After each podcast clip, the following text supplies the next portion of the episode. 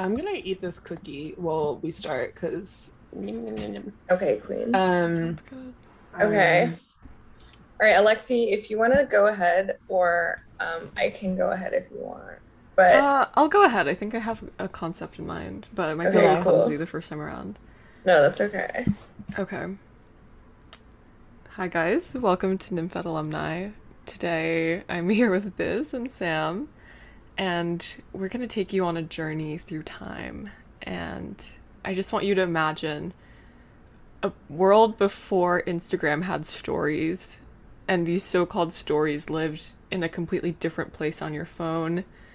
You would go there and you'd be plunged into this world of dog filters, you would tap on someone's little Bitmoji and you would see a haul of some Too Faced palettes and Kylie lip kits, or someone lip syncing to One Dance. You would see a smiling devil emoji everywhere you went. You would see a lot of warm toned makeup. You would hear EDM drops in every song on the radio and this was um I don't know how to continue that. Was that good? Yeah, that was like okay. a guided meditation. You know, like guided meditation. I'm in my like this American life era. Yeah. It really was like super NPR. It was great. like I don't know why. Yeah. Um, so we are meditating on the golden age of Snapchat and the period between like 2015 to 2017, would we say? 2018, I think 2018. we're 2018. going to date this. Like 2015 to 2018. But Yeah. We've we've dubbed this the Snapocalypse. Um, yeah. and this is kind of inspired by a trend that we've i'm sure all of you have seen uh, like on tiktok or twitter instagram and people are saying the summer of 2016 had the best vibes ever and the potentially summer of 2022 could have summer of 2016 vibes um, so we decided to kind of people are making all these mashups of the songs, and I Mhm. think that I think that's the number one thing people are doing. It's, it's like their music, they're remembering the time. Yeah. It's a catalyst. Anyway, sorry, Sam. Go on. Oh no, no, you're you're totally right because um that was something that I think I I did kind of like a soft poll as I tend to do with episodes like this with the people in my life and asked them what they remembered about 2016 and most of them said Snapchat first and then music, mo- more specifically Drake second. So I think those two things are the most memorable parts of this era and we're not really going to focus on 2016 specifically because I think that it was like a period that was growing in early 2015. Yeah. Um, yeah, I would say 2016. The way people are actually remembering 2015, but calling it 2016, Mhm. in my opinion. For example, like Drake, Hotline Bling came out in fall of 2015. So Yeah. But One Dance and Work came out in the same summer of Mm-hmm. 2016, I'm pretty sure. And that was like a very global village moment. You yes, yeah. the whole Drake single economy was giving was feeding us so much. Like I personally think that Hotline Bling when that came out in fall of 2015, that's like the last time I remember unified culture. Like just walking around and everyone was somehow on the beat of that song and when it would come on everyone would be so happy and Hotline Bling was affecting aesthetics so much with the like James Turrell light gradients and I don't know. It was really nice, I think. know? Mhm. Yeah, that's kind of my thesis of this episode, I think. I thought really hard about this for like no reason at all. It just kind of drove me a little crazy. And I think that for the reason some is that you're super smart. Oh, stop it. Well, I I like oh, what was I gonna say? I'm like super brain fried right now, but okay, yeah. The, my thesis for this episode is kind of that the snapocalypse accelerated the process of digital glo- globalization to kind of like almost near completion, and people like Drake and people like Rihanna and their music, they kind of exemplify this, and we're gonna give a lot of examples throughout the episode that kind of point back to this thesis, I guess. But like prior to this era, trends in po- popular culture were kind of slightly more insular. They weren't as entrenched in social media, and social media was a tool that was mostly used by young people. And like for some reason, at the advent of Snapchat, a massive rise in social media literacy kind of happened simultaneously. And also I think just because of the global nature of social media, how it it's hyper connected all across the world, not just in the West. Globalization eroded some of its like more westernizing components and had more like um, global components to it. I think also the interface of the snap map. At first, I feel like that feature started out really localized. You could see where people in your town were, but then you could zoom out to the whole world, go to any city, and watch this global story. And it was kind of shocking how the vibe was the same everywhere. I think Snapchat was this equalizer because the things that people found interesting or like snap worthy were the same anywhere you went. You would go to Yemen and people would be like, "Hey, getting lit tonight." like No, just yeah. people like turning up and um girls doing makeup and lip syncing. that is something that I find really interesting too, because out of curiosity while researching this episode, I like logged onto the Snap Map and I was on there for like an hour. So I feel like I got a pretty good sample for this number. But for some reason, one out of seven stories contained Swang by Rae Sremmurd. And that, that is just like a song that really defined this era. And I don't know if it's because it's deeply intertwined, the song with Snapchat itself, or because like the genre of music kind of birthed the anthems anthems of globalized culture, but it kind of does, does seem like both. It's funny that that's still kind of the vibe of globalism, like that sort of 2016 Snapocalypse vibe, you know? Mm-hmm. Wait, is so snapoc snapocalypse is like because I didn't come up with that word. It was one of these lovely ladies. And is it mean that everyone was on Snapchat, or does it mean when Snapchat stopped being the dominant social media? I, think it was it's- when everyone was on it, Okay, right? Yeah, I made it like- up, but I think- sn- yeah. yeah, Lexi coined it, and I knew exactly what she meant whenever she said that. I was like, damn, wait, Yeah. okay, yes. Like, I guess there was nothing really apocalyptic about it.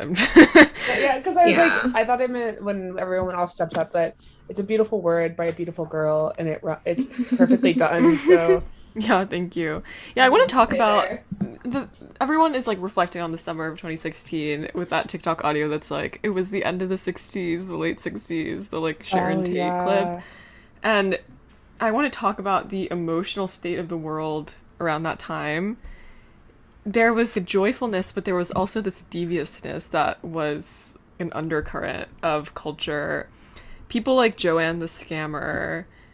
And I feel like there was also a weird kind of battle of the sexes vibe because culture was really heterosexual, but it was also being influenced by like RuPaul's Drag Race so much that everyone was kind of shady and like had beef with each other, and people were like, catfishing and finessing and texting three people at the same time. So there's just this general air of pettiness and deceit, but it was also very like joyful. I think this is when people still felt like the internet wasn't real life yet. hmm I agree with that. I also, you know, the lyric by Drake started going out and wearing, as it started going out wearing less more. yeah. That- and then guys, that was a big, I think that was a big moment in this weird, devious heterosexuality because I think guys were like, wow, damn. And girls were like, that's me. But then the- some girls were like, actually, this is empowering. So, Yeah. Drake had Yeah. a really unique relationship with women where he seemed to like have these women that he was like obsessed with and would keep tabs on and he was implying that he was like online stalking them, but he was kind of jealous but also kind of being shady towards them in a way. Yeah, he had like a very pimp mentality. You know what I mean? And he kind of retains that, not as like brutal as some other pimp mentality things I've seen, but he's definitely like he likes having his harem of women and like maintaining like this like entrenching emotional relationship with all of them, which must be exhausting for Drake, honestly. But whenever you talk about the positivity, I think we could maybe touch on some of the trends that happened during this era because I think that also was like a huge part of what this era was about. There was the ice bucket challenge. I feel like I'm dating this 2015 because the ice bucket challenge um, was this viral challenge and sensation where like I think everyone realized that now everybody is on social media. Like it wasn't just like young people. Now your grandma is like your doing the gym ice bucket. teacher and stuff. Yeah. And like the mannequin challenge too, that was like a bunch of high Oh. school gym teachers getting their sports teams to do the mannequin challenge on YouTube. Yeah, why was so Um, gym teacher focused? They always want to be the cool ones, I guess. Yeah, they Um, were slaying in this era. They were. And also the Pokemon Go thing, I think that is really like the the biggest example of the positivity of this era because I do think that this era heralded like a new type of society almost where everything was extremely hyper connected. And Mm-hmm. But I we weren't like bummed out by it yet. You know, I feel like it was like new and exciting. Exactly. I think every time something new forms within society, there's almost like a utopian positivity about it. So, like, I think Pokemon Go is almost like this utopian thing where it was like, oh, this like hyper connectivity that we have can connect people in this positive, pure way. Nostalgic way as well. Yeah. Yeah. Wait, this Ooh, is that's- making me think that, you know, Pokemon Go and Snap Maps showed up at the same time, and the location based services of both of them, it's something that we're super wary of now, and I feel like now people just like share their locations with a few people, but back then, there was less concern for privacy, and the internet seemed like a way to make your real life better because it was so like grounded in your uh, localization services. I don't know. Right. Actually, I'm in disbelief that like everyone just had their location on their Snap map while they were at their house as children. Like as I ma- know. I as literally knew where minors. everyone in my town lived. It was insane. No, yeah. And you would share your Snap with like strangers that you would meet randomly and stuff. And Yeah. you could see them like on That's the because Snap that was kind of like the most blase thing to give someone, you know, because it was like you can't have my phone number. Like, can I get your Snap though? Yeah. Yeah, Mhm. exactly. Yeah, but then at this, you're giving out like way more information by doing that because your location is on. Wait, Um, guys, Snapchat streaks. What's your longest Snapchat streak to Oh my god. I, I, I, feel honestly like wasn't Alexi has good- a Snapchat streak that's No. still going for some reason. Oh my god, I wish that I had streaks. I feel like it's kind of something I'd be into, but I don't know when. I guess like sometimes when I was traveling, I, I just didn't have time to to streak it up. But no, dude, people were so insane about them. Like I remember my friend went on this like weird cross country road trip with like this Christian group where they weren't allowed to have their phones, but then they would give them their phones for like one minute a day to keep their streaks up. Oh my god. Yeah. Okay, no, that because that is super. Because I I personally have not kept up. I deleted Snapchat when this era ended, which I'm dating the end 2018. Whenever Kylie Jenner tweeted, like, "Oh, does nobody else open Snapchat anymore? Is that just me?" Like, "Oh, this is so sad." And then Snapchat, the the market value dropped by literally like 1.3 billion dollars, which is really funny. um, but that's like when I deleted Snapchat because I was like a huge Kylie Jenner fan, which is like a random fact about me. And I was like, oh, if she's not using it, I'm not using it. I don't know why I was like having this mentality, but I um, was an early Snapchat deleter. I deleted it before the summer of 2016. Is it Uh, bad that I, I never deleted it, I just completely stopped using it. everyone go snap her. Yeah, you guys should snap me. I have such a cringe username and I just found out that you're allowed to change them, but I'm kind of conflicted. I'm like, What is it? Is it Drake related? no, it's like a it's like a scene version of my name. I think it's That's that's very on the times because of the I like know. the roaring twenties. yeah, it was definitely it was the end of the 60s. Yeah. Um, The I, roaring I always thought that I thought that quote on Tik on TikTok that it was end of the sixties, blah blah. We were all happy, blah blah blah. I always thought that was a Lana Del Rey like VO, but Yeah, I thought it's so too, but I think it's Tate Sharon saying Tate. that. yeah, That's so sad. it's a little haunting. Yeah. it's actually sure. so so sad. 'cause She died at the end of the sixties. Yeah, wait. How, how did that that be right? well, we'll investigate whatever. Yeah. Um also I feel like Snapchat was so good at this point at compartmentalizing services. Now it's totally overblown. There are like TV shows on Snapchat. You're trying to do lives. Celebrities have special features, all this shit. They have user made filters, as most places do, but they actually did originate stories. And it's crazy that every app has them now. So it's like very normalized. But I remember thinking, when Instagram adopted stories, I was like, this is so lame. No one's going to use it. We already have our Snap stories. Who's going to post here? And I couldn't have ever imagined how it would turn out. Because now it's just like people who use Snapchat seem like really suspicious because it's like, what like are you doing on there? You seem like a pedophile if you still Yeah. have Snapchat. yeah, Especially because Instagram has like vanish mode and it has the same thing where you can send pictures that expire. What do you fucking need Snapchat for? exactly. And then you have close friends too, which is like something that Snapchat didn't really have. I think they have private stories on Snapchat, but it's like way more complicated. Like you can make multiple private story like channels or Oh. something. Oh my god, that is so. Oh yeah, that like really. Yeah, Snapchat created a lot of impersonal drama, which I think mm-hmm. is something that we're almost like lacking in society right now. And we actually recently went on Default Friends podcast computer room, and she said something really interesting that gossip is almost like something that people were lacking during the pandemic and they used news stories and social issues as a form of gossip like it's like a necessary part of society Mm-hmm. and it caused a lot of like social chaos whenever we didn't have interpersonal drama we had collective drama you know But I feel like the drama of this time was so not. It wasn't like super cancel culture vibes. It didn't really have that much of of effect. Like people would lose some followers, you know. Mhm. We talked about this in the last episode. The drama between James Charles and Tati Westbrook. Mhm. That had no legal consequences. It was more of a matter of personal taste of how you think people should act and like how they are as friends. It's not like, oh my god, I'm digging into their 20 year history and making like a giant Reddit thread of everything they've ever done wrong. Ooh, no yeah. one knew how to use the internet like that yet. Like some Mhm. people did, but it just wasn't common practice because this was pre Me Too. Yeah. exactly Um, yeah Also, just a quick live fact check because I was, we we love research. Was that so? Apparently, the, the we'll link this audio in the show notes, but this audio that's kind of bringing back these 2016 memories that goes. It was the 60s. It was the late 60s. It was such a time to be alive. It's actually Mia Farrow, and she was talking about it in the context of Sharon Tate dying, saying like oh, it was such a good time.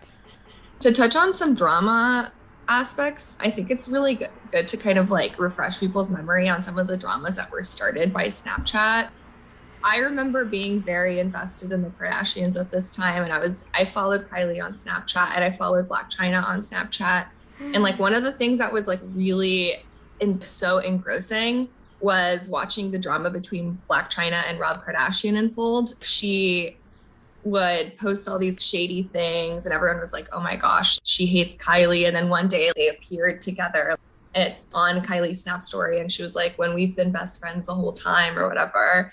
And then after some time passed Blac Chyna left rob kardashian by robbing his house and rob snapchatted the whole aftermath of this and was like talking to Chyna and it's this horrible really sad broken man walking around his empty home and stuff. This is type of thing, this type of uncontrived but chaotic and organic celebrity culture hasn't really been seen until Kanye recently went on that Instagram tirade against Kim. Oh yeah, that was Um, great. It's just because there's so many levels of middle management of celebrities now.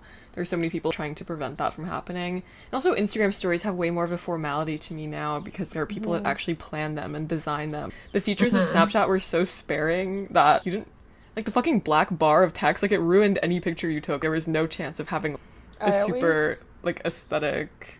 Yeah, I used the black bar to cover up whatever part of my face was ugly that Yeah, day. same. yeah. I still Um, do that to this day, so.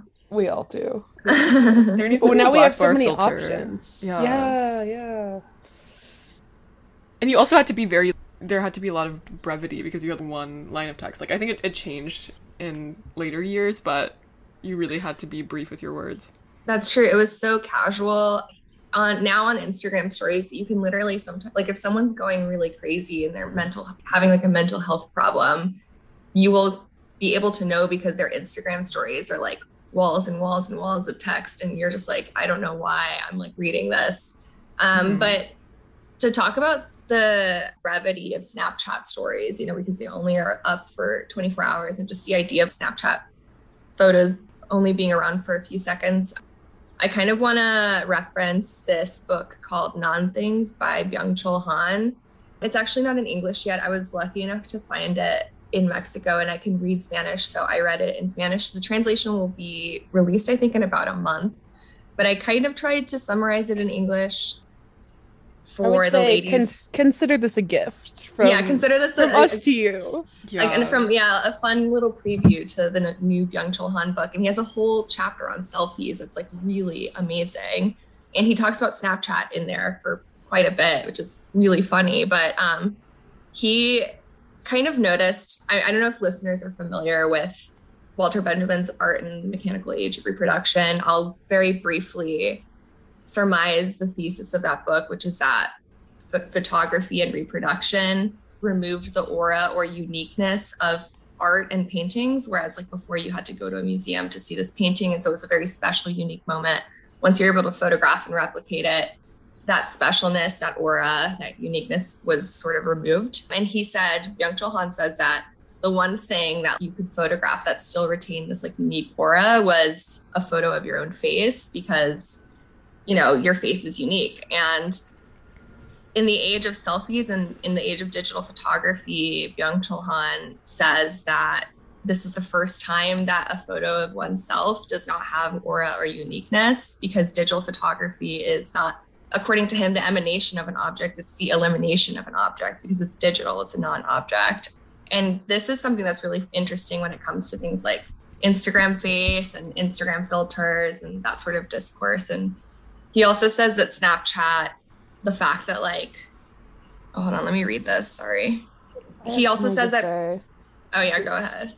that it would be a good tie into um, kind of like the monolith of Instagram face, which was first being noticed at this time. Because when you talk about, is the word you used eliminating the selfies are wait what did you say about them what's it's Yeah. The, so like he, my translation of this quote, which again, this is a translation of a translation, so do not take this as canon, but I kind of translate it as digital photography is not the emanation of an object; it's the elimination of an object, right? So yes this does tie into Instagram face because what is Instagram face but eliminating all your unique features so that it's easily replicable and resembles a bunch of things. It eliminates your human features of pores and texture and face shape, you know.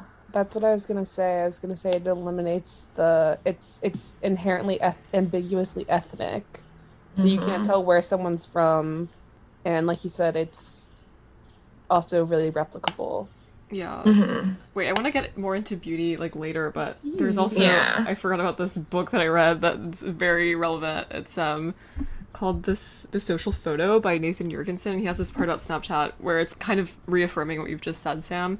He says whether an image is self-destructing by design as in services like Stra- Snapchat or ephemeral insofar as it simply flows down the expanding feed, rarely to be encountered again, social photography downplays the thingness of the image.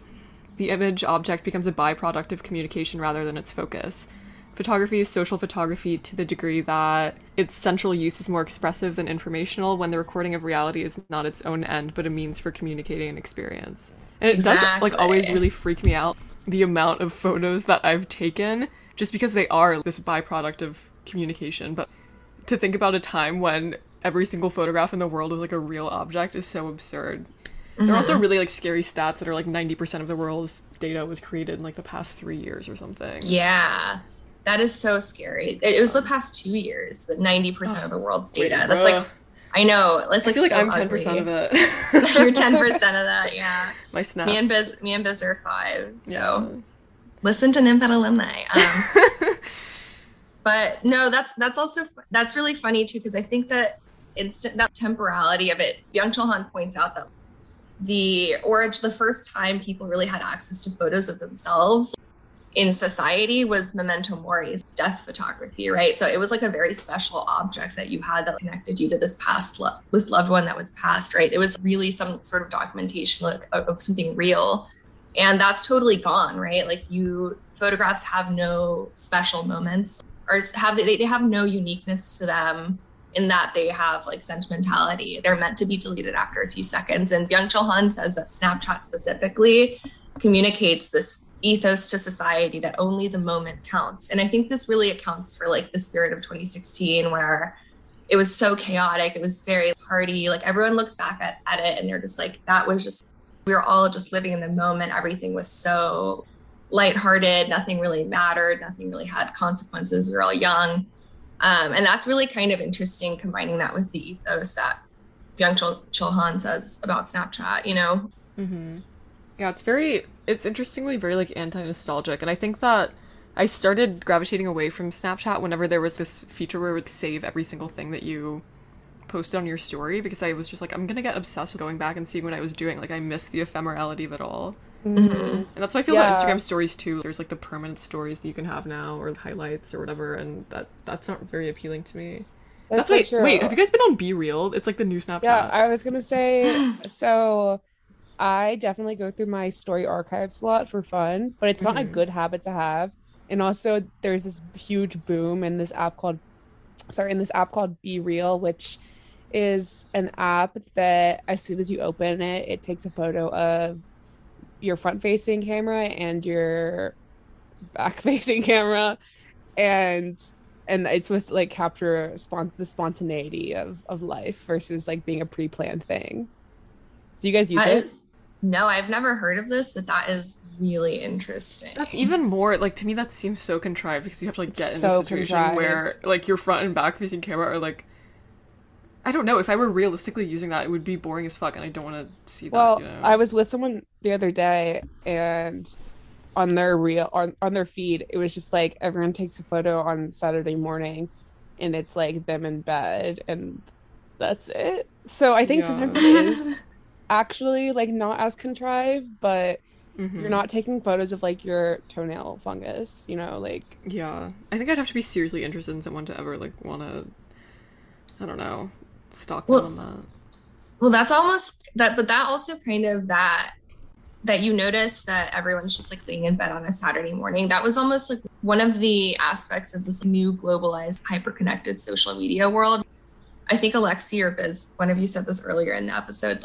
Everyone kind of realized that we're all kind of doing the same thing. Like Mhm. even if you like when you go on the Snap Map, you go anywhere in the world and everyone's just like taking photos of their coffee, you know, and it you know, I think we haven't really we've yet to understand what the consequences of, of thinning the veneer of contrivedness and mystery when it comes to other people's lives and other people's like internal like subjectivity or whatever Mhm. um what those are honestly i haven't really thought about that until right this moment so i don't have anything interesting to say about it but There's actually a way more 2016 version of uh Be Real that's called Glance Back and it's by this artist named Maya Man and she just like coded it and it's via photo booth instead like on a Oh, Mac yeah. and you can like save a little caption but it does the same thing of like oh, I think it takes a photo That's I like the net art version. yes, exactly. But I feel like also photo booth is very 2016, like iMac or Apple photo booth. It is. I was always posting photo booth Selkas. Mhm. Like you take a um, picture of the photo booth screen with the heart on your phone. crown. Yep, exactly. oh yeah Good God. That was a classic. Um, throwback I want to mention something else about Snapchat, the continuity of it, and how it's almost like a Kuleshov effect kind of thing, which is this film editing effect that was demonstrated by like a Russian guy in when like film was invented, basically, where viewers derive more meaning from the interaction of two sequential shots than a single shot in isolation, which seems kind of obvious now, but hmm. like the funniest thing about Snapchat would be like, you know, someone's like going to school today and then they would be like got hit by a bus on the way to school or something. Not that dramatic, but the unexpectedness and like, spontaneity and the ease with which that people would publicize things in the moment that they happened was so funny. Like when DJ Khaled got hmm. lost on his jet ski, for example. oh Was like something else. It's so much funnier to me than live streaming because you're just getting these snippets and you're having to like put together in your head like what's going on between them. And something about like the jump funnier. cuts, it's like it just always makes me laugh. no I that's totally really agree funny with that. Also, the fact that like you don't know which Snapchat's going to be the last one. So it really yeah. The oh most yeah recent example of this was when Julia Fox had her unhinged baby daddy rants Yes. Oh, because yeah. it was posted to stories, but you also kind of didn't know when it was gonna end. Uh, so yeah, getting people hooked to their seats in that way. Wow, the getting lost at sea is a transcendent thing, though. That was Like, incredible. That was he really like he is a very special person and I just want to shout out him and his family and just hope that he's doing well because what a what a gem of, of popular culture. Like Yeah. DJ Khaled on Snapchat, that was Wait. amazing. Isn't DJ Khaled on one of my favorite songs that is "Unforgettable" by French Montana, or did I make that up? I'm sure he produced it. Yeah, I, feel like I don't think it. so. Wait. Let's Mm. fact check this. He No, did a I lot think of you're right. Wait, I think Lexi's right. It's French Montana and Swae Lee. Oh, yeah. So why did I make Okay. this up? Maybe just because they have this. It's kind of the same genre of culture. Yeah, it's all kind of tied together. Of um, definitely. Yeah, this Uh, time I want to mention that it seemed like Black American culture was really popping off at this time, but it was also inflected with Caribbean vibes, like when Drake was pretending to speak Jamaican patois. And When did he do that? That sounds really crazy. wait, you don't remember this? we'll go. Just go on. Just I'll probably remember it. To go on, yeah. And Drake also had a phase where he was speaking Arabic in some of his songs and like calling everyone Habibi. I do remember that. and yeah. Unforgettable is kind of one of these songs that's influenced by Afro beats, I think. Mm-hmm. And then Wild Thoughts was really big that summer too, and that was a kind of like Latin inflected Carlos Santana kind of vibe. The Global Village was really full of this music that was world music, but through Yes. the lens of black. I love that point because French Montana is from Morocco, so he has like an Arabic name. And also, I f- just feel that Drake is kind of the boy version of Instagram face for girls. Like he definitely like kind of Yeah, has a- guys like catfishes Drake really easily, like from any Yeah. ethnicity. Yeah, no, and it's true. the like the spiritual kind of going between cultures that you're saying with Yeah. Drake is so Instagram face because it's inherently ethnically ambiguous. Do we define Instagram face? I'm sure most of our listeners are familiar with this, this Wait. concept, but We can before we get it. before we get into that, I kind of want to just touch on this point that Alexi made about Black culture becoming this sort oh, of Oh, yeah, like yeah. major driving force in in popular culture, which I think it's really interesting because this like genre of music, I, I kind of like to call Ibiza vibes, really started to take off in this era. Someone probably find a better name for it, but like I really think that this era is when rap music began to emulate the K-pop model of like universalizing a regional or cultural product. And the model was so successful that pop music began to emulate rap music. And it mm-hmm. just like really incorporated all of these global cultural inflections into every pop song, like Despacito by Justin Bieber in 2017 was the first song to be mostly in Spanish to top American charts since the Macarena. And like Wait, like, that it- was so major. it was so random. Daddy Yankee, like, why was Daddy Yankee topping American charts? That made no sense, but like, it was just like Anti by Rihanna, like work that was also very like, Yeah. And then yeah, like Don't Mind by Kent Jones. Y'all remember that? Is like, what yeah, was Shawty, I don't mind. Wait, yeah, where it's it? like, no, no, it's like, um, I'm thinking of the Usher one. it's like Hola, como estás? ¿Cómo estás? She said konnichiwa. That was really yeah, good. Yeah, like it's like super globalist. There's just like so many weird little ambiguous. I mean, I guess it's not ambiguously ethnic, it's but it's just like multicultural world Yes. music. Yeah, But it was so joyous. And I think Despacito, like, people were obsessed with it. Even the most whitest of the white Americans loved it because its essence transcended language. hmm And it was just like so happy. Also, the video for Unforgettable by French Montana, I'm pretty sure is. I don't know if it's in Morocco, but it's definitely shot somewhere in Africa where like all of these kids are dancing and it's just like a dance circle vibe. when Um, did yeah. the Shakira World Cup song come out? Because Oh yeah. she is the No, that was- Yeah. No, that was like 2008, but she really is, or something like that. Wait, but pre Someone tried to convince me the other day that this song came out in, in like 2016. I swear to God. I was like, Waka Waka. yes, I was like, there's certainly no way. Like, I was barely.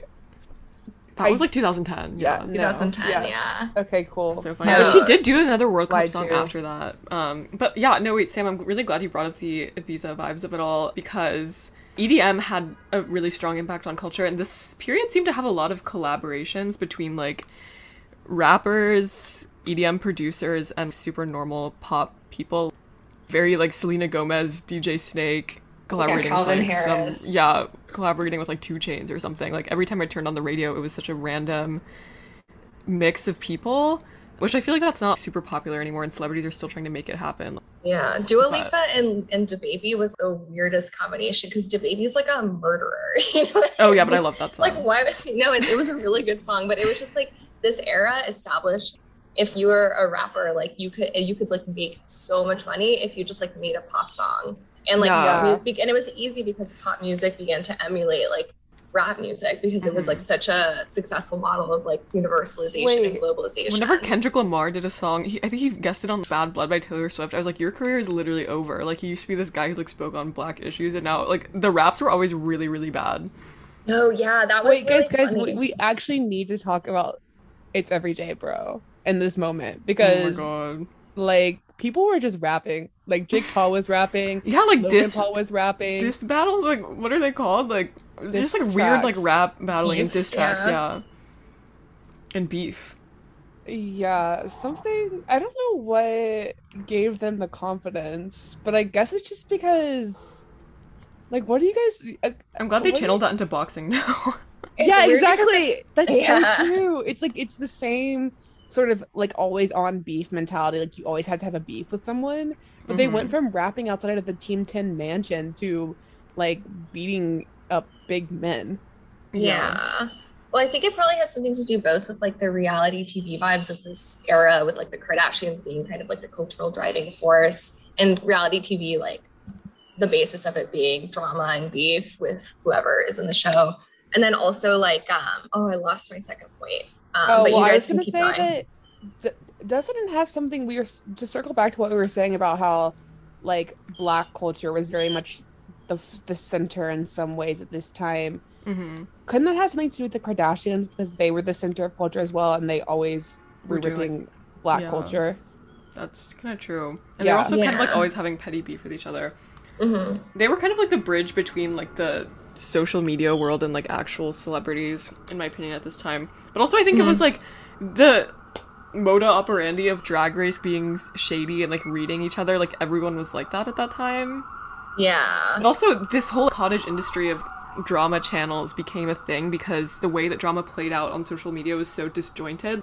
Someone would post a snap story and then someone would like make a shady comment and like a YouTube video and you actually needed someone to string all of these things that were like on all these different platforms into a narrative because if you were like actually keeping up with all of these people at the same time you would have no time on your hands. Well, Why I'll- are they literally oral storytellers? They're like archivists, storytellers, and Yeah, it's oral history. It's so good. Well, Yeah. that that's what McLuhan said about digital media. He said it was it was auditory and oral mythology. It was not liter- literate, and that's also what Byung Chul Han said about um, uh, Snapchat. He said that digital photography was episodic. It was not historic. So like histo- history requires like a narrative, right? But and so this narrative is just like this all involved literate logical consecutive linear thing right that's like include like tries to include as many aspects of reality into the story even if the story doesn't resemble reality but digital communication is episodic there's like so much missing and mcluhan is always talking about how the best most engaging media is the media that em- emphasizes what's missing more than it emphasizes what's included right like it's like the purloined letter effect very like a mystery that you can solve is going to be way more engaging That than makes- like that makes a lot of sense to me because this so now it's kind of like a known thing that YouTubers make a lot of clickbait and kind of make fake scenarios for videos. But going back to Jake Paul, he was making all these crazy prank videos, but it wasn't really an, a totally confirmed thing that everyone was in on the joke. And then afterwards, so there was that element of mystery for the viewer, but then the episodic kind of piecing together came afterwards when his ex-girlfriend Alyssa Violet came forward with allegations against him and then a bunch of members of Team 10 said that he was abusive and all of that. So it was kind of like a really potent combination of both things you just said, Sam. Exactly. Super weird. And this is just the basis of digital media for some reason. And this is still a mystery I've yet to unlock, but um, I will continue to obsess over it until probably my last breath. But Yeah, I feel like Um, a lot of those allegations kind of went nowhere, just like fizzled out or became common knowledge. Because it's like when people are working in social media, like what are you gonna do? Get them fired from their jobs? Like you can't deplatform them. Like we're addicted to their vibes. It's so true. It's it's Yeah. true. I'm gonna look up really quickly. Do you guys? Uh, also, I'm gonna go on mute in a second because I want to eat the rest of this cookie. But do you guys remember what year um, Logan Paul Suicide Forest was? We can edit this out, but Oh, that do I want to say 2015? yeah, because I feel like that really changed something and kind of. Let me just look up real quick. Um, And he really bounced back from that. And he was probably like the last celebrity to bounce back from such a huge controversy. I Okay. Wait, it was think. 2017. That's crazy. Okay. Uh, this is that That's- era. actually crazy that he posted this in 2017. And this almost this is almost like I feel like that's almost a precursor to the actual dying breath of this era, which I think was the Tide Pod challenge. Because originally, like viral challenges in this era, they were very pure. They were supposed to be like representative of all the positive things that could come from a hyper connectivity, like this new era the whole world being on watching social media. And then when the Tide Pod challenge happened, everyone was like, oh my God, wait, no, social media is evil and bad and like chaotic zoomer energy is going to like kill people and stuff. So that's really like it kind of like was a precursor to that panic, you know? Mhm. And the Tide Pod challenge was when basically people want to eat Tide Pods because they look like tasty gummy snacks. Yeah, Yeah, that was like proof that snack. Zoomers are all like stimming because they're just like, oh, it's so satisfying. I want to munch on it. Head empty, no thoughts. But no one was actually doing it. Like they were just talking about it. Yeah, no. But then it It became got- like blown out of proportions, and they were like, at least my generation wasn't eating Tide Pods, you know. Yeah. God, yeah. Um, uh, should we talk about beauty vibes? I feel like this is an easy sequitur because yeah. the format that beauty content has changed in, i feel like it used to be very get ready with me very conversational talking to a friend there was some of the what i call like international u- or universal uh, influencer linguistics where it's like hey guys there's a lot of filler words and strange second person voice but i think of people like Tana Mongeau and I think of her style of beauty content, and I feel like beauty content at this time was very like how to turn into a bad bitch in 30 minutes, from busted to baddie. NikkieTutorials power of beauty challenge, where people would do these insane transformations, but it's because the style of beauty that was preferred at this time was literally like sticking a mask on your face. Mhm. Um, Well, that's something we should really just talk about. Um, we can now we can talk about Instagram face, which is we something we should all kind of we have all kind of been avoided because there's just like so much to be said about this. And Jia Tolentino had this wonderful essay in was it the New York Times, No, it was um New York Mag or the New, New York Yorker. Magazine, or the New one of those New York ones. But it was kind of here. Let me look up the subtitle for it because it's really good. Um, we I talked about literally it a have good this. bit in um, yeah, uh, what was it? Internet Girl Physiognomy. If you guys want to like I hear about yeah, it. I. Yeah. have this essay like memorized. um, Yeah. because it is so. It was the first time anyone was talking about this in this in this way mhm. and Yeah, written down, anyways. No, it was fantastic. And yeah, the Mhm. subtitle for it was How Social Media, Facetune, and Plastic Surgery Created a Single Cyborgian Look. And she talks about poreless skin, plump, high cheekbones, cat like eyes, long cartoonish lashes. And she has this great quote in there, which I really want to touch on, where she says, Hold on, let me find it. Is it the Uh, one that you copy and pasted? Because I can read it. Because yeah, yeah, you can read it. Yeah. Okay. So this is from Jia Tolentino in Age of Instagram Face. The face is, is the starts with the face is distinctly white, right? Mhm. Okay. So the face is distinctly white but ambiguously ethnic. It suggests a National Geographic composite illustrating what Americans will look like in 2050 if every American of the future were to be a direct descendant of Kim Kardashian West, Bella Hadid, Emily Ratajkowski, and Kendall Jenner. And in parentheses, this is so good, who looks exactly like Emily Ratajkowski. That was Slay. really slay. Very, Yeah. very slayful sentence there, Jia. Good job. Mhm. Um, and it's it's really interesting because that ambiguously ethnic thing is something that really has like fascinated me endlessly, right? Because this this was part of the this like social discourse about cultural appropriation was bubbling at this time because everyone was upset that people were overlining their lips and there was a certain there was just like a more ethnic flavor to all of the trends of this time, right? And I think that cultural appropriation could be one explanation, but I think that that's kind of an overly simplistic explanation for what what was really driving this. I think honestly, I, do think that something about the fact that this is like so easily replicable to such a wide range of ethnicities, right? Like Latino, South Asian, North African, Middle Eastern, Southern European, Eastern European. You could just really replicate this space if you were even slightly ethnic in any sense of the word, you know? And I mean, I, I want to like, you know, I, I think it's really interesting because, um, and we can exclude China with this because their closed market creates little to no consumer base for these products. But at this point, with this new globalized internet, it sort of privileged a universal market rather than like a demographic market for certain products, right? And I think that, I think really it's just casting the widest net as possible for like a consumer base for beauty, which is like this huge industry now, right? And and it really is very global village vibes. And I think another association could be like, I think in this era, this like new type of wealth signaling really started to take hold. Whereas like Yes. before in like old world pre-digital media, true luxury was expressed through like cultural legacy, like think Rockefeller, Kennedy, and how distinctly American they, those families are and how distinctly historical their brand of luxury is. But in this new world, there's no greater flex than to be a global citizen. The Hamptons are out, Dubai is in, the new luxury is having five passports, speaking three languages, study abroad trips, you know. I have one family member who married into this like extremely wealthy family and she sent all of her kids who graduated high school in Mexico to the UK after they graduated so that they could take A levels and attend like any university of in the world really like that's really kind of the new type of wealth signaling That's like, what I'm doing right now, actually. Yeah.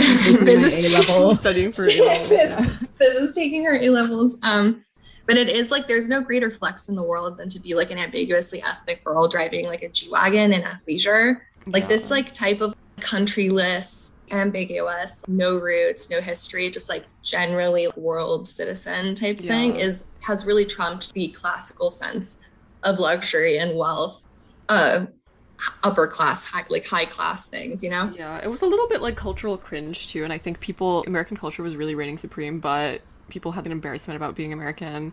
There was this insane glorification in a lot of music of foreign bitches, and they became to be dating a foreign woman, quote unquote, was kind of on the same level as driving a foreign car or wearing foreign clothes.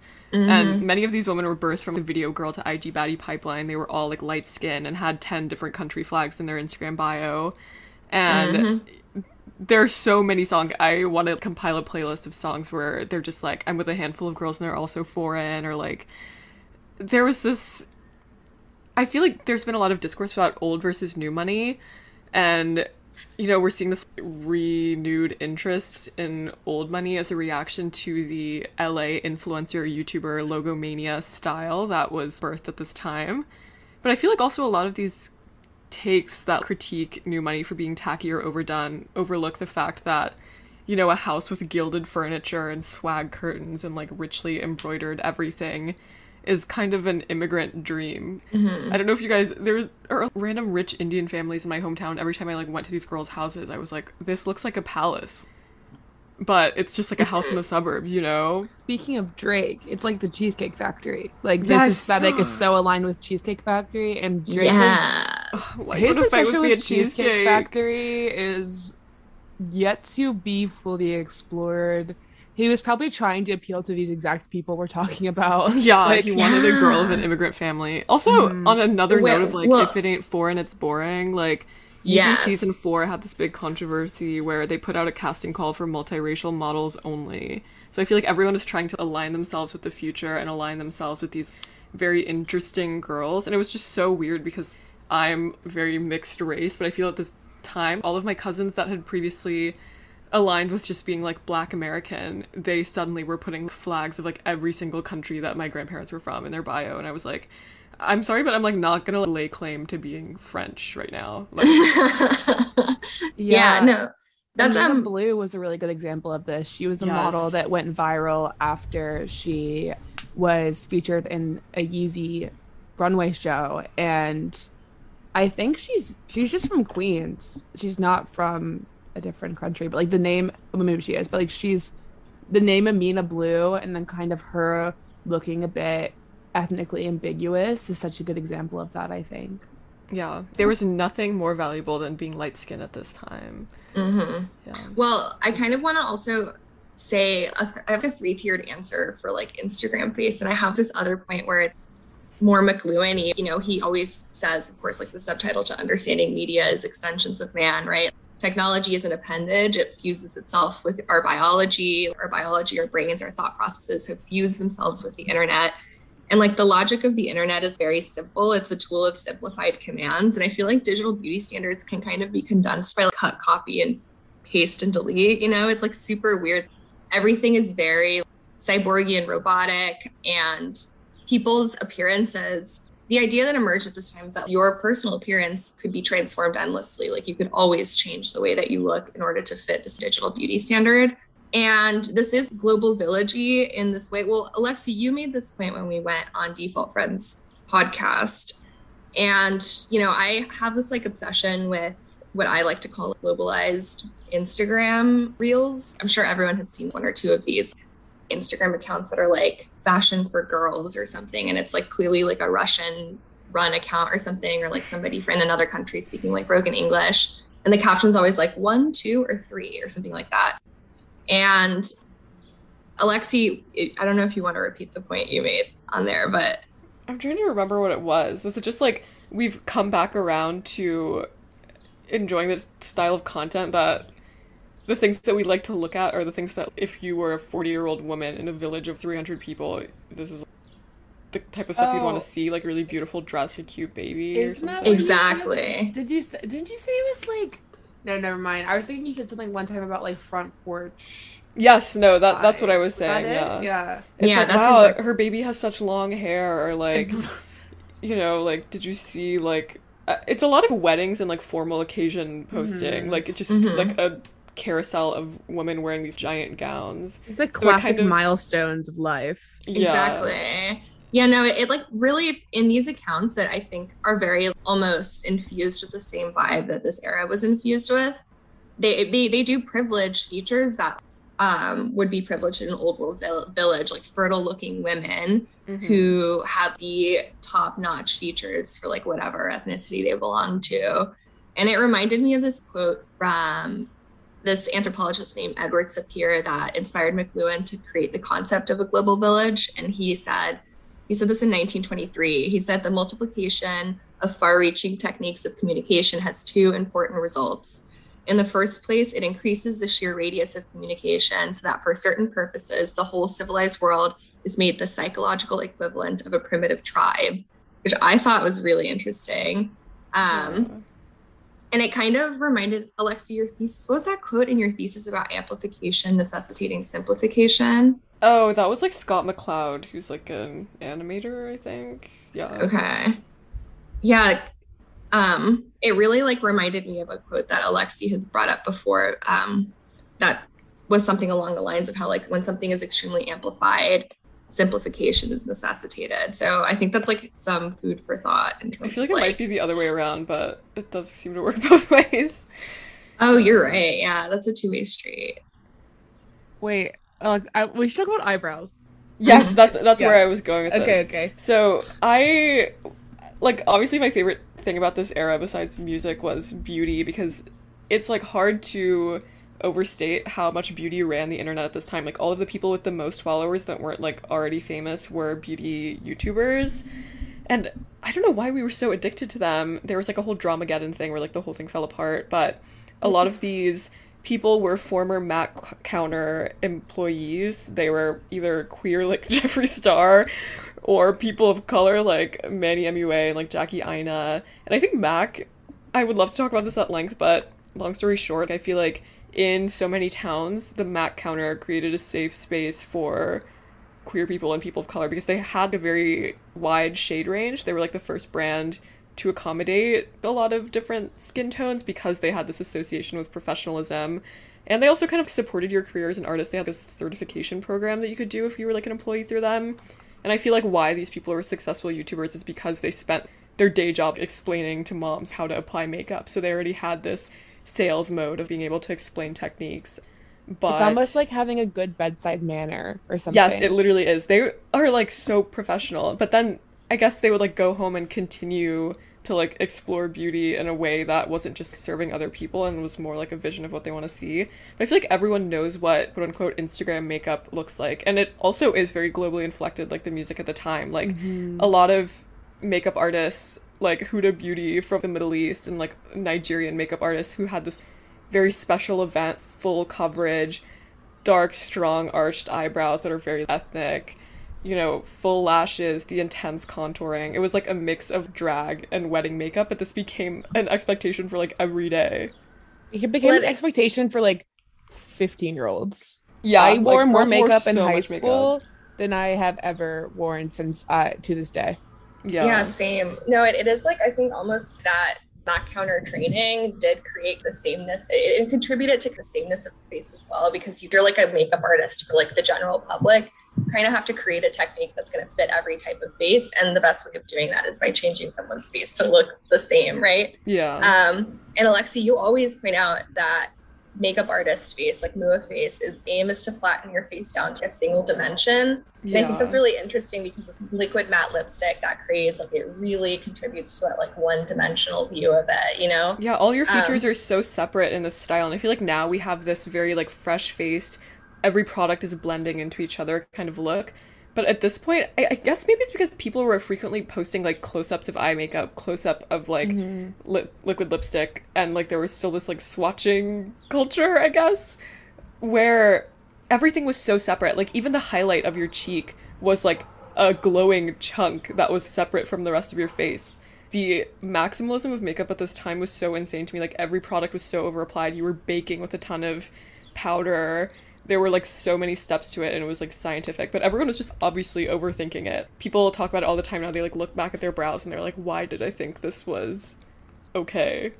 I just this is my one thought on beauty really which is one that i wonder if it was so high def because phones were phone cameras were like a lower definition back then Yeah. so i almost feel like they didn't capture the kind of like natural beauty that people go for post glossier Mm-hmm. like the front facing camera wasn't that good back then No, I think that we need to really emphasize how beauty standards, like collective beauty standards, change as our technologies change, right? Like so it's like super weird. Like, and it is really funny because Alexi, you made this point on the document that like self care is like so such a huge part of our, our culture that like minimalist beauty is almost privileged over like maximalist beauty because it sort of emphasizes like a self care routine where like your skin is just like naturally good and you're like a Yeah. hygienic person. Yeah, I've Um, made multiple TikToks about that concept because beauty is so intertwined with wellness now. Like the whole Yes. clean girl is that girl clean girl aesthetic is like you are so healthy, you drink so much green juice that your skin is just glowing and you don't even need to wear makeup. You just slick your hair back and like put on some mascara and everyone just thinks you're the prettiest girl on the avenue. Yeah, the convergence of wellness and beauty does kind of have me fucked up because like It fucks me no one was fooling themselves in this era that like doing a cut crease was self-care. You like just knew that you were trying to like there was a I- common understanding that like tens weren't bored, they were made. Everyone was doing the same I- thing to achieve the same effect. Yeah. And the methods like- were kind of busted. Like everyone was using like I know I've talked about Tana before, but all of her tutorials were her using like a moldy beauty blender and she like never washed her brushes. she Oh was my applying everything with her hands, but the end result always looked so good. Like I mm-hmm. think of this time and I think of like a shattered bronzer and like a wet towel that has like a bunch of foundation stains on it. I it also felt it was like the opposite of self care. It was like yeah. intense and it took Like your so skin got so bad because you were wearing so much makeup. But also, it I was- think you're right about the camera quality thing because I remember like you also just had to stay so ready when you were Snapchatting people all day. Like my sister and mm. I, like we would stay at home all day, all summer, but we would like do a full beat of makeup, like come downstairs, eat cereal. My mom would be like, "What are you doing? Like, why are you guys so dressed up?" Because I think someone's gonna Snapchat me. Like, it's such a crazy rush to like not be ready, and like someone Snapchats you, and you have to do the most slapdash cartoon version of your makeup because you know it like doesn't have to look good in real life. Wait, that's so true because also being left on red is such a less dramatic thing now. Yeah. But back then it used to be so much more like painful to be left on red or to leave someone on red. Oh Also, yeah. Tana Had the little Snapchat arrow that was blank, you know. Hannah feels so important to this because I think a lot of people did kind of feel like they grew up with her. Mhm. Um, I feel like that to a certain degree as well, but also it's interesting because I keep seeing these edits of Tana Mongeau. We're talking about Tana Mongeau, by the way, everyone. But yeah. um, the being like of her when she was, you know, 2015 in, in her story time bleach and tone era, and everyone like she was so beautiful, like, and it's almost like back then, people weren't as surged up. You kind of had to do your weird cut crease and use your moldy beauty blender. Granted, to she like was carve underage. the shit out of your face. Exactly, yeah. but then she Mhm. just got Like- a bunch of surgery, so like it's not a bunch, but like you know she got a lot some. No, her face no is like hella surged. Yeah, it so it's kind of like that's a huge difference is that plastic surgery is so much more normalized now. But Mhm. back then, people really were chopping and screwing their faces just using products. Yeah, Yeah, I think very- you could see like the retaining. I don't know. There's something about like someone's face where it's like very obviously contoured, but you can still see like the soft infrastructure of it that I think is Oh, really beautiful. And now people are trying to like make that infrastructure real with like fillers and stuff, and it doesn't look very good. But also, Mhm. what was I gonna say? Oh yeah, I really like your point, Biz, about um the camera quality really being a thing because now I think about makeup content or like beauty content on TikTok and it's like these macro shots that are super zoomed in, shots of people blending their pores into oblivion in like silence. And it's like I miss being like at a distance from people and just thinking like, oh, it's like I'm sitting across from someone watching them do their makeup, but now it's like I am like, wait, do I need to zoom in on my face that much and like have truly no pores? Mm-hmm. There's this more holistic feel to it. But also clickbait makeup is like alive and well. Do you guys know that girl Meredith Duxbury who like Wait, we should talk about that. We should Yeah. talk about the Jones Road, Bobbi Brown. Have you seen that, Alexi? Yes. It's like kind of boring. It makes me miss like old makeup drama. It's just like Wait, well, no, we actually should talk about this. I'll just give a brief summary of it. Uh, I'm, so basically, Bobbi Brown of Bobbi Brown Cosmetics just opened her own beauty label called Jones Road, and Bobbi Brown's always kind of been a bit, a bit of a like a more natural aiming makeup artist. And so she created this foundation that she sent to a bunch of influencers. One of them is this girl named Meredith. Do you know her at Alexi or like what her full name I think is? it's just Meredith Duxbury. Meredith Duxbury, and she's, She's known so for doing. pretty. She's so pretty, doing full face beats, using the amount of foundation you would never imagine someone would Mhm. use so much. But it always ends up really good. Which it gives me like old Instagram vibes where people would like do these clickbait thumbnails where they're like blending their foundation with a shoe Sorry, or something. The person next to my house, like I think they just like fell off something because like oh my god, I heard like a massive What? thing. No, no, they're Yeah. okay. It's like Okay. it's just like through the wall. I heard someone like falling over. But Oh okay. my yeah, I heard the thud. Yeah, the thud, the thud. Uh, But yeah, so basically, this is kind of a zeitgeist shift, in my opinion, because beauty influencers have had a really, really big hold on how products are perceived by the public for since this time period. A damning review from a a beauty guru is not good for the, the product or the Mhm. brand. But basically, Meredith made a video of her putting on a ton of this new Jones Road by Bobbi Brown Foundation and to give it a really, really bad review. In the video, the product on her skin looked awful. But then Bobbi Brown basically clapped back and made like a parody video of her on the Jones Road beauty account, shading this influencer Meredith. Yeah. Um, and the people are saying like, "Good for you!" Like influencer beauty influencers have like too much power. Like, let's take our power back. People, there's a shift for sure. Yeah, it kind of seemed like a like a physical representation of like the old versus new guard. It's weird Yes. because Bobbi Brown's like a very like old makeup artist. She was like OG MAC counter vibes, but like with her own brand, you know. And she's like a professional MUA or whatever. But Meredith has like this full coverage, like glam, beat the house down, like using a ton of products kind of thing. Um, and Bobbi Brown is like, it's supposed to be, it's supposed to be natural, but like honestly, it's like a forty-two dollar foundation like that you use to like make your skin look so like slightly better that I'm like not buying it. Yeah, I mean, I think Bobbi Brown's ethos seems pretty tied into the whole like, oh, wellness will equal out outer beauty thing. I think. hmm Yeah, I think this might be a positive. I mean, this would be a positive development because it really is like, um, like this like beauty wave. Really, I think it, it its positive effects. I think is that it was like reviving the dying American mall, right? Where like Sephora became almost like a public utility, and like yeah, like you had to really like go like the going to the mall really did not involve buying clothes anymore. I meant going to Lush, I meant going to Sephora, to Uh-huh. Ulta, like. You re- really were just going to buy beauty products and test them out, you know. Have we and, about like, how much we love Ulta? Uh, no, we haven't, but I do love Ulta. Yeah. I'm on the rewards program. Um. But it is like super weird because like it. I remember before this era. I mean, I'm sure I'm not the only one that did this, but I would literally just like go to Walgreens and get like a Neutrogena foundation and like smother it on with my bare hands, right? And like after this era, I have like four to nine brushes. I have brush cleaner. I have a beauty blender. I have primer. I have bronzer, highlighter, concealer.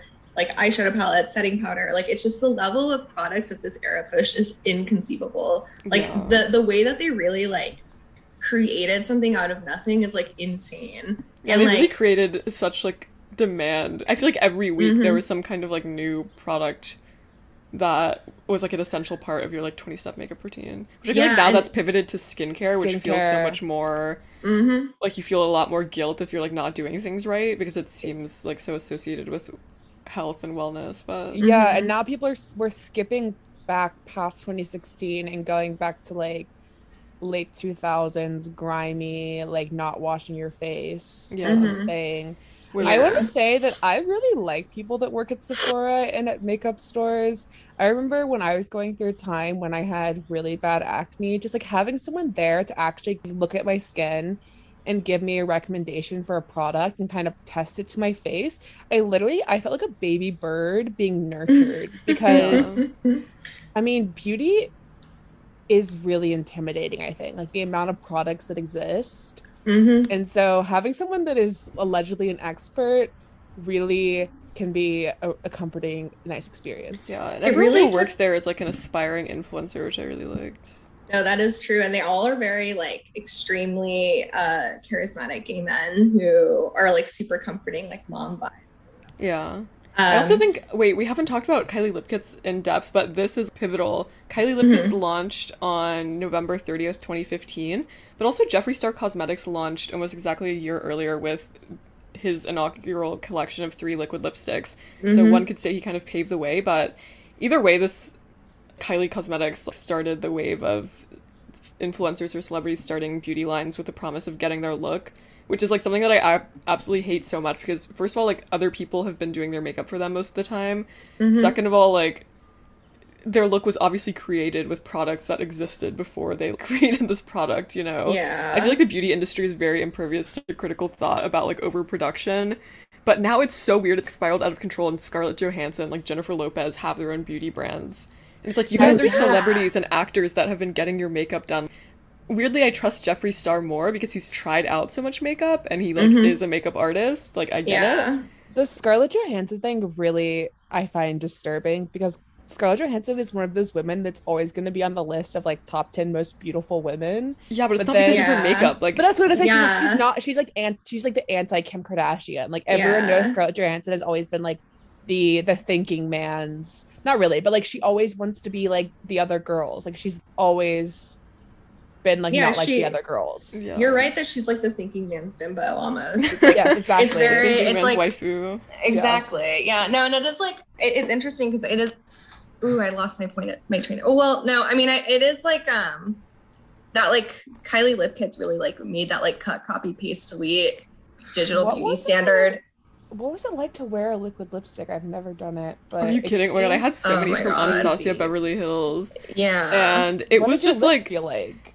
Very, very dry. Like even if you Dry, moisturized yeah. before, it would really Mhm. stay on, but like if you were eating something, like it would Oh, erode in the middle of your lips and then you would get this like butthole lip effect. Oh my god. That is so. God. That is so true. And But it was I, I supposed to eliminate the need for like lip liner, I think. But now I just love Yeah. like just using a normal like MAC lipstick, like I'm obsessed with because it's like Mhm. you just put it on and like you had to with liquid lipstick it was so opaque that you really had to like use some serious precision. No, yeah, and then like even if you wiped it off, it was like you really had to wipe it off with like industrial strength makeup remover. Like it was not going to come off, even if you washed your face, even if you used like micellar micellar water, whatever you. Yeah, you had to use like an pronounce oil cleanser. pretty much. Exactly. And then it would get like, Like- all over your face and I would feel like the Joker, like literally Yes, looking at like yeah. my giant red mouth. that.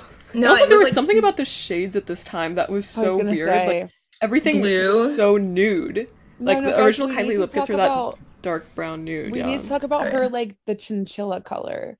This that is 2016. Is that like the grayish? Gray, Yeah. gray, Oh, yeah. purple. People had no understanding of undertones. Like girls would wear like the modern Renaissance like red smoky eye with like a grayish nude brown lipstick. That is so crazy. No, it was like it was seriously cool. insane. It's it was like giving like, decaying. It's like the different phases of dying because your eyes Yeah. are red and then your lip is like the decayed corpse. It was weirdly grunge. Like this time was kind of So like mass grunge. Like the shirts from Forever 21 that had like a rose on it or something. Oh yeah, we actually need to s- we need to start talking about fashion just to keep Yes. our Yeah. timeline. So let's actually say, okay, so it was so yeah, it was really grunge. I mean, even chokers were the biggest Yes. accessory of 2016. I, and I looked DIYing this a giant band tee to have like it's like the Yeah. band tee and the thigh high boots and the oh yeah, and then like a flannel tied around your waist. If I saw a girl walking down the street wearing that today, I would literally like be in awe of her, and I would want to do anything she told me to do. no, me too. That look is like actually sexy. It's Yeah. actually sexy. I love that look. I no, get why 'cause it girls is- were wearing that to frat parties. It just seems really comfortable, but also Mhm. like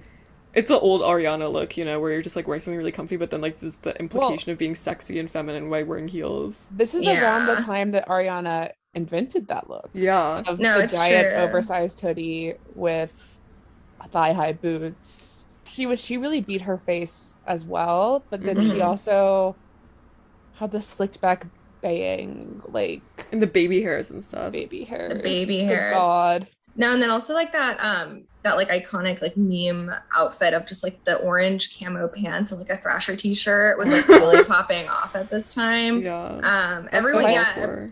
it was very yeah, it was very mallcore in this like very weird way. It was like mallcore but also Like fashion nova like Malcore, zoomies. Yes. zoo Like yes. hype beastie a little bit. Oh yeah. Yeah. we actually cannot talk about this era of fashion. It was like hype beast, hype beastess, because everything was coming kite bay. Every- I think everything was coming downwind from two people, in my opinion, Kanye and Demna. Uh, yeah. because it was kind of like this weird period when we had kind of a 90s thing happening with chokers and like the Mhm. grunge t-shirts but then there was always this Things were graphic for sure. things were graphic Yeah. the life of pablo t-shirts Yes, like the gothic font on everything. yeah, and then it was like very oh, this is the time when Kanye had like Confederate flags on his like Jesus stuff. And Wait, Yeah, do do you, you see what remember this reminds me of? I want to talk about the like cultural appropriation cloud demons of this time. Like that was the major thing. Like six nine, Bhad Bhabie, Oh my Lil Tay, Oh, Lil Vicky. There were those videos or the pictures of six nine, and he's wearing like some kind of jersey that has six nine in like athletic letters, and it says fag or something on it. He would like always wear these giant jerseys that had like slurs and six nine. Yeah. No, that was like a huge, yeah, that was like the emergence of this sort of chaotic Zoomer culture. That was like at the Mm. time kind of like a spectacle that no one really thought was going to catch on as like a real trend. But I think it was really like Bhad Bhabie dropped um, Gucci flip flops, and everyone was like, whoa, this song is actually super good. What the hell? And like this genre of music that was like emerging from it genuinely was very good, even though the marketing for it and the lifestyle behind it was extremely chaotic and concerning for people who were not involved in it. Um, yeah. But yeah, they no, that was very, like the Tide Pods of music.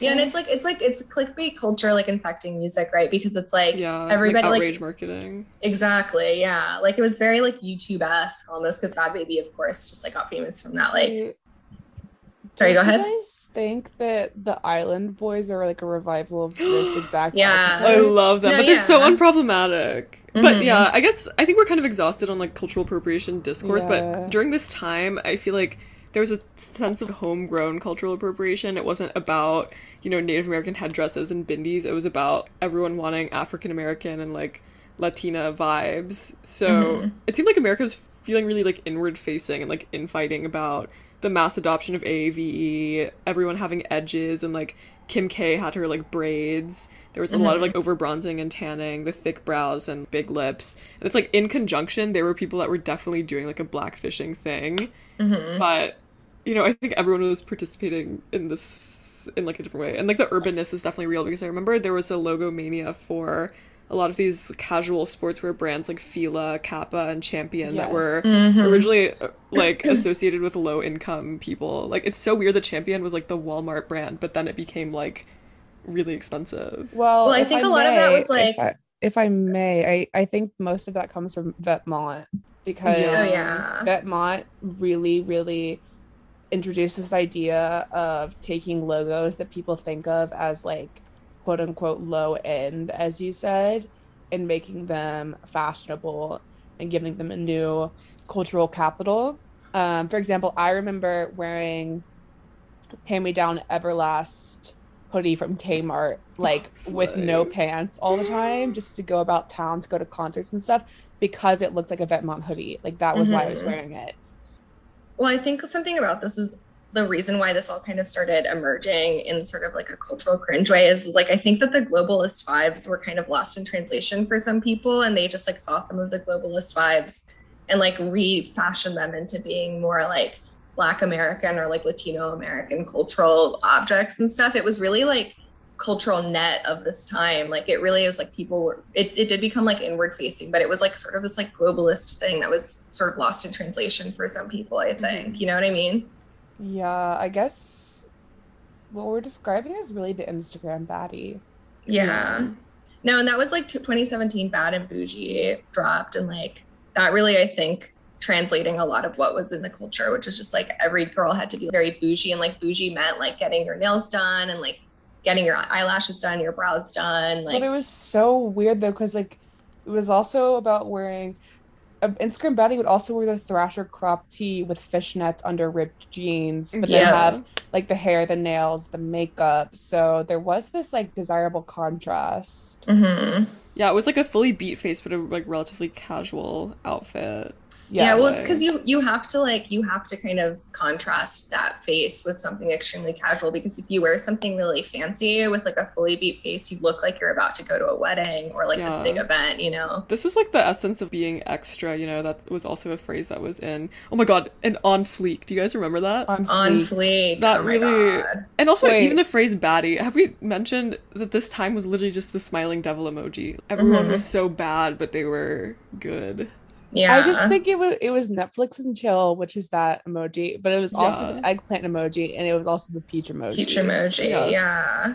Why was there? There was this like insane horniness that was because we were all the music new. was so horny. so The horny, music we was were all, we were horny, all yeah. new to Snapchat. We were all new to Tinder. So these like oh digital means of flirting were so exciting. But mm-hmm. now it's just like it's everyone's so tired of it, and it's really ruined our lives. No, Well, this summer, a- like guys, revive it. Like start Yeah. Snapchatting people. we should start Snapchatting. ask people for their snap. Yeah, yeah, we should be adult Snapchat mm-hmm. Snapchatters. adult Yeah. Snapchat users. We should revive Kik, which is like No, No, no, we're not that is actually for like you need to be on a watch list. No, Yeah. that's that- ser- yeah. I don't know why they haven't removed that app yet, but no, I think that is just it's the that what Byung Chul Han said the ethos of Snapchat being like only the moment counts. It's like very impulsive. I'm crazy. Like today, I'm gonna like yeah, like very yeah. And then it was also just like the club, the Ibiza club vibes were like insane. Hennessy became like a huge meme at this time too. Love like Hennessy. Oh my god, Yeah. that just inspired me to drink so much Hennessy this summer.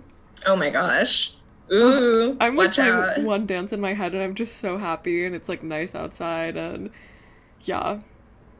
I'm summer happy. vibes. No, that's what that's what I think everyone is like because this is I think I, I said this last summer, but this is like the first normal summer I think because the pandemic is over or whatever. Last summer was the rehearsal round. I think this time we're like not actually that scared.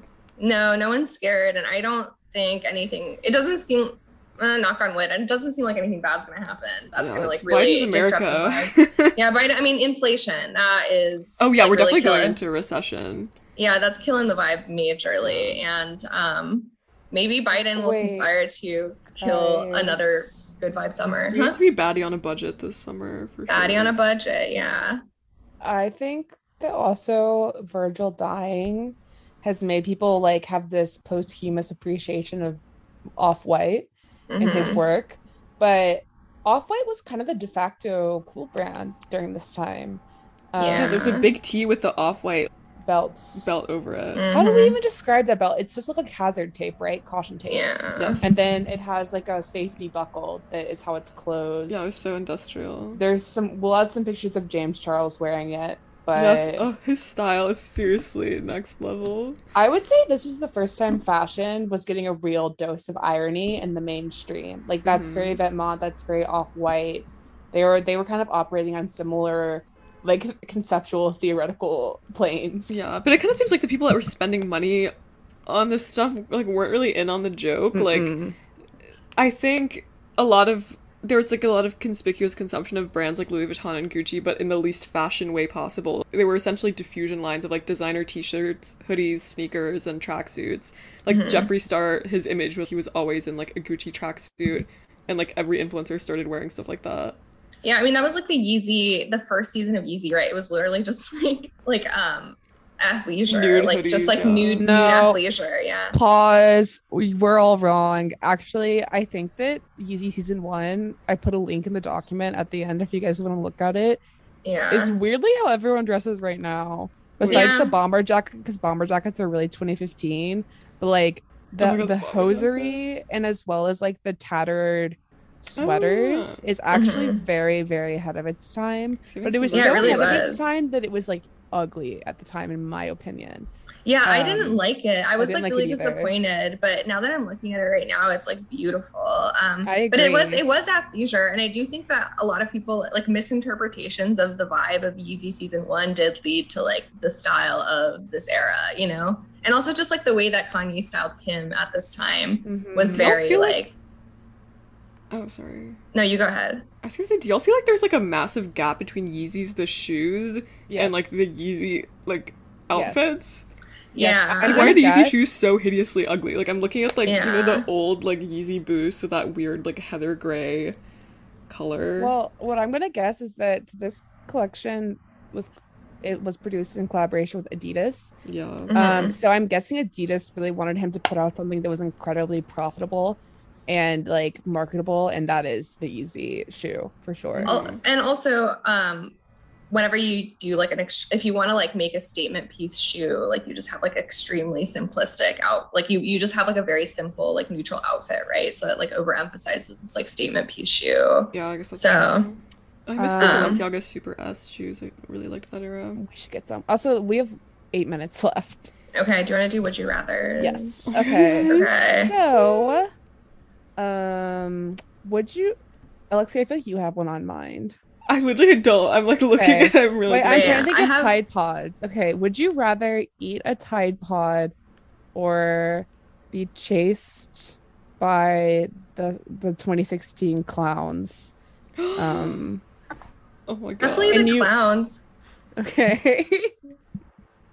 Yeah, kind Um, of same.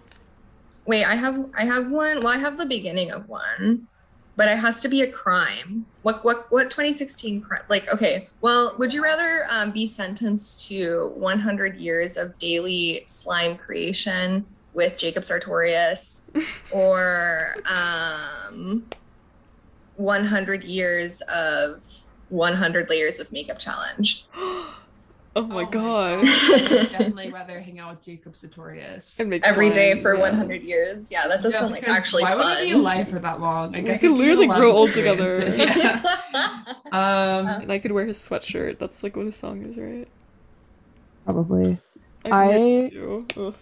Oh, I had I had one on mine. oh, would you guys rather have to wear the lip kit lipsticks every day, or have to do like on fleek eyebrows, like full Anastasia brow like pomade? Um, but Um, the lip kit lipstick looks like how Alexi described it. No.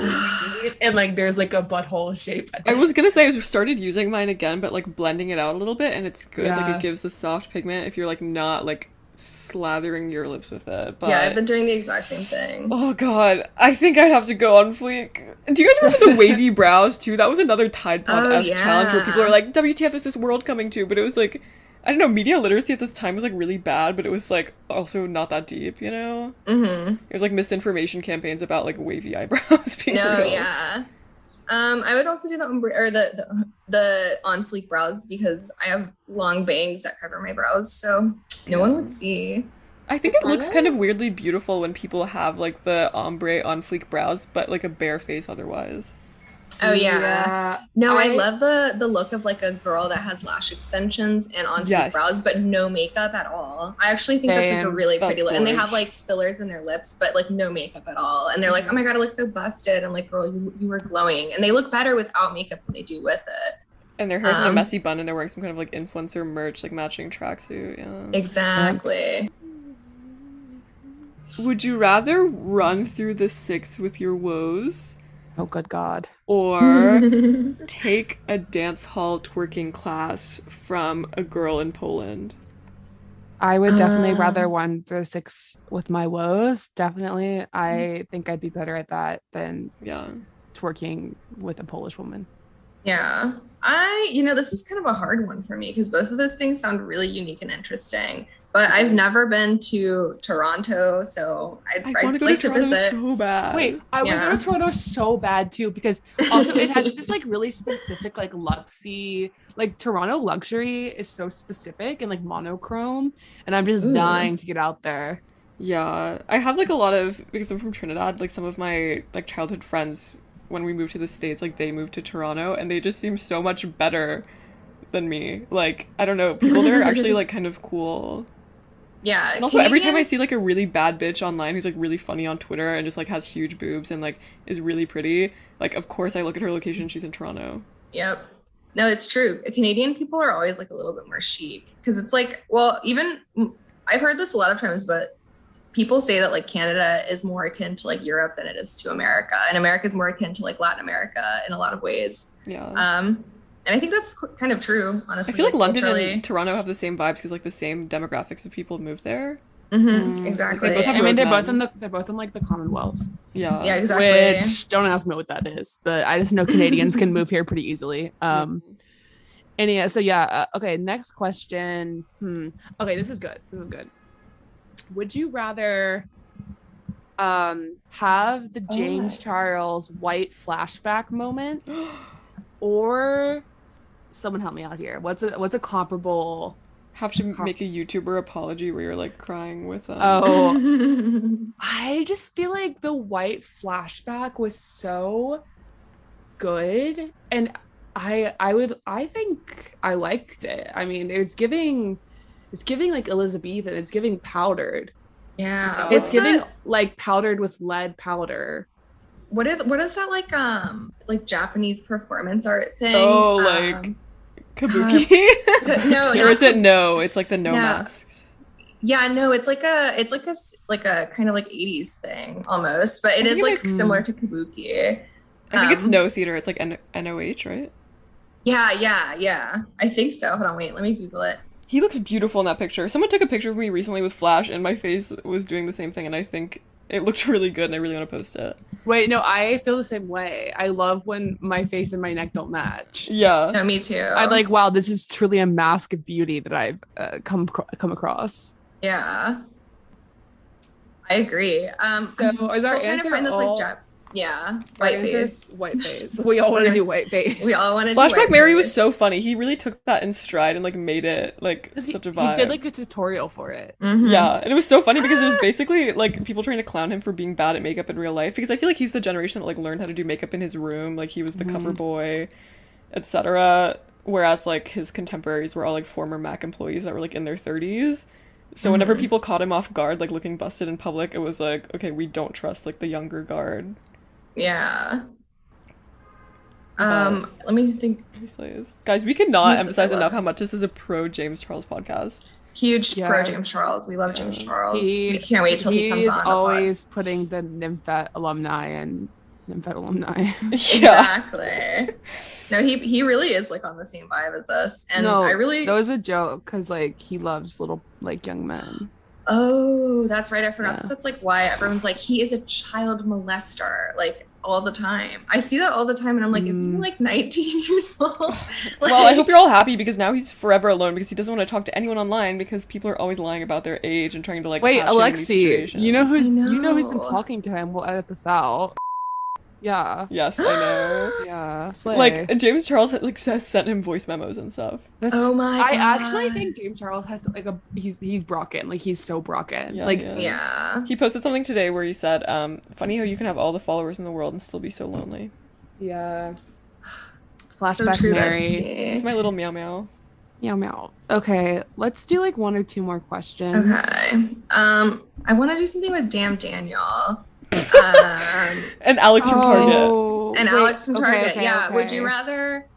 Uh, ooh, no. I thought of something really like inappropriate. I shouldn't say, but It could be like go my on a God, that- date. Wait, I don't Yeah. know who Damn Daniel is. I have to look this up really quickly. like Damn Daniel. I Back at it again with the white the vans. White vans. So Yeah. I feel like I'm mixing up Alex from Target and Damn Daniel in my head. So let me just look it up. They kind 'Cause of look the feel like same. they look the Would you- same. Yeah. Would you rather Damn Daniel be your manager, your straight uh, male manager at the Mac counter when you were a makeup artist, or um, Alex from Target manager? Yeah. Okay. Yeah, or Alex from Target be your uh, straight male manager at Ulta where you're working at the Anastasia Oh Beverly Hills okay. counter. I feel like I feel like um Daniel doesn't have any management experience that we know of. so I kind of feel like he'd be a good manager because he would not really like be laying down the law. Versus Yeah. Alex from Target has been in the ranks of Target since Yeah. um his early adolescence. Yeah, he's a He's running that shit like the Navy. He yeah, really exactly. is. So Doing I'm gonna loss go with. I'm gonna go with um yeah, I'm gonna go with Daniel. Yeah. Thank you for the Okay. Question. You're welcome. Yeah, I would say that honestly, I would like to work at Ulta more than Sephora, so I'll go yeah. with Alex. Yeah. Alex from Target. Yeah. Okay, last question of the pod. Let me see if there's anything in the document as per usual. Hmm. Oh, it should be about music. It should definitely be about music, right? Yeah, Like, yeah. Strength and and Mm. guidance. All that. Oh, sorry. I'm gonna. That's definitely getting bleeped out. I thought it sounded Soon good. as you get the text reply. Okay, how about how about just what is your favorite? What is the anthem of this era to you? Oh, my one dance, probably. One dance is probably my favorite. But your personal song. anthem, like it doesn't have to be like the cultural anthem. Like, what's your favorite song from this from this apocalypse? Oh, you know what? I've been listening to Walk Ooh Ooh Ooh a lot. I don't know why. I don't. Rem- Wait, it's how does that one definitely- go?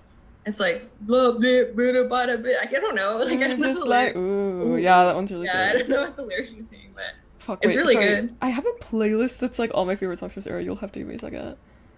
Oh my god. no, I made a YouTube playlist for this. So Oh, good. We did that. Yeah. We did that for. Was it which one would we do that for? I made that like crazy, crazy playlist. Yeah, I this hope, is some- I hope someone listens to that because I put a lot of hours into that. Somehow. No, there's Yeah. seven seven listens. Seven listens. Shout out to the There's seven, people that listen to that seven listens? playlist. oh my god. Okay, wait. I think Shout it's called it's called light skin music. I mean, light so skin long ago. music. oh Um, my god. Two on by Tinashe I love, Okay. but I also really love um, cheerleader. Ooh, wow. I did put that on the Oh, playlist. Yeah, I feel like songs at this time had this addictive quality where it had like two, like I don't know, like three to seven notes. Like everything started out with like a little Mhm. ditty, and that little little trumpet like da da da. But also, Yep. oh, Trap Queen. Trap, Trap Queen. Queen. Yeah. I feel like Trap That- Queen was on the earliest side of this. Yeah, Yeah, it was a little it- yeah. Yeah. It kicked no, Yeah. well, it kicked off the the I, I think that that kicked off like what the Snapocalypse was. Another reason why I'm dating it 2015 because it was one of the top songs of 2015, and I think the top song of like 2014 was Fancy, which is Yeah, definitely a and it has the like da da da da da. Yeah. yeah. And I- Closer by Chainsmokers was like the Really good. Oh, really yeah. basic side of it, but it also had the like da da da da da. Wait, Also I that- feel that like pop- Alexi, that- Alexi, you liking cheerleader makes sense because the singer is Jamaican, so it has like Yeah. an He has- island. He doesn't even really have a Jamaican voice though. He has the weirdest accent. I know, but I just feel like that makes sense for you. Like, yeah, no, it like, totally does. It's just He's- he has like a cutie little like I don't know. His he has like a smiling like gesture voice. I feel like you a know? minion is singing it. Yeah, yeah. I it's like a- also it's like okay. Oh, minions! Yes, they also Oh, were part of this era, Yeah, and they they were. were so cute. she said that with such emphasis. I know. I 'cause like to run through the think- six with a minion. I know because Oh. Alexi's little brother had a minion A themed minion? birthday, and like somehow it like. Even though It I wasn't actually Biz's invited to it, like I wasn't actually invited to it, but I was like theoretically invited, and Yeah. somehow that like opened up a portal in my brain to like loving, thinking minions are so cute. yeah. Yeah, we're different That's all. Um. Okay. Drake is kind of like a minion as well. Yeah. And his woes are his minions, right? Yeah. Yeah. Okay. I think I would my I feel like my favorite I I love the song Unforgettable by French Montana. It's so good. Mhm. It's so good. I feel like all the music in this time period is so so so good that it's hard to pick. I know that Mask Off is kind of later on a bit. Like I think it came out in 2017. Really good though as Mhm. well. Mhm. And then yeah, I think those are probably my two favorites. But No, I do kind of want to mention like this weird pop music singer voice that um emerged because of like Dua Lipa's new rules. Like you know, like Mm. Tove Lo voice Yeah. and stuff like that. Like pop music singer. You know, like remember like indie girl voice was like a meme for a while. The song "Lean On" by Mo I thought was really a hit, and it also had that multicultural flair to it. Okay, yeah. yes. But if I had to, if I had to lip sync one song on Snapchat, Ooh, that's hard. That's I a would do different task. "Controlla" by Drake. Okay, For sure. Yeah. definitely. Um, right. Well, that's all the time we have today. Yeah, guys, add us on the snap. Add us on add- Snap. Yeah, add us on Snap. It's literally Um, on fleek. It's on fleek. Please share your location with us so we can visit your houses. yeah. and we will give you hot Cheetos. Oh my god. Yeah. Love Okay. you guys. Bye, everyone. Love you. Bye. Bye.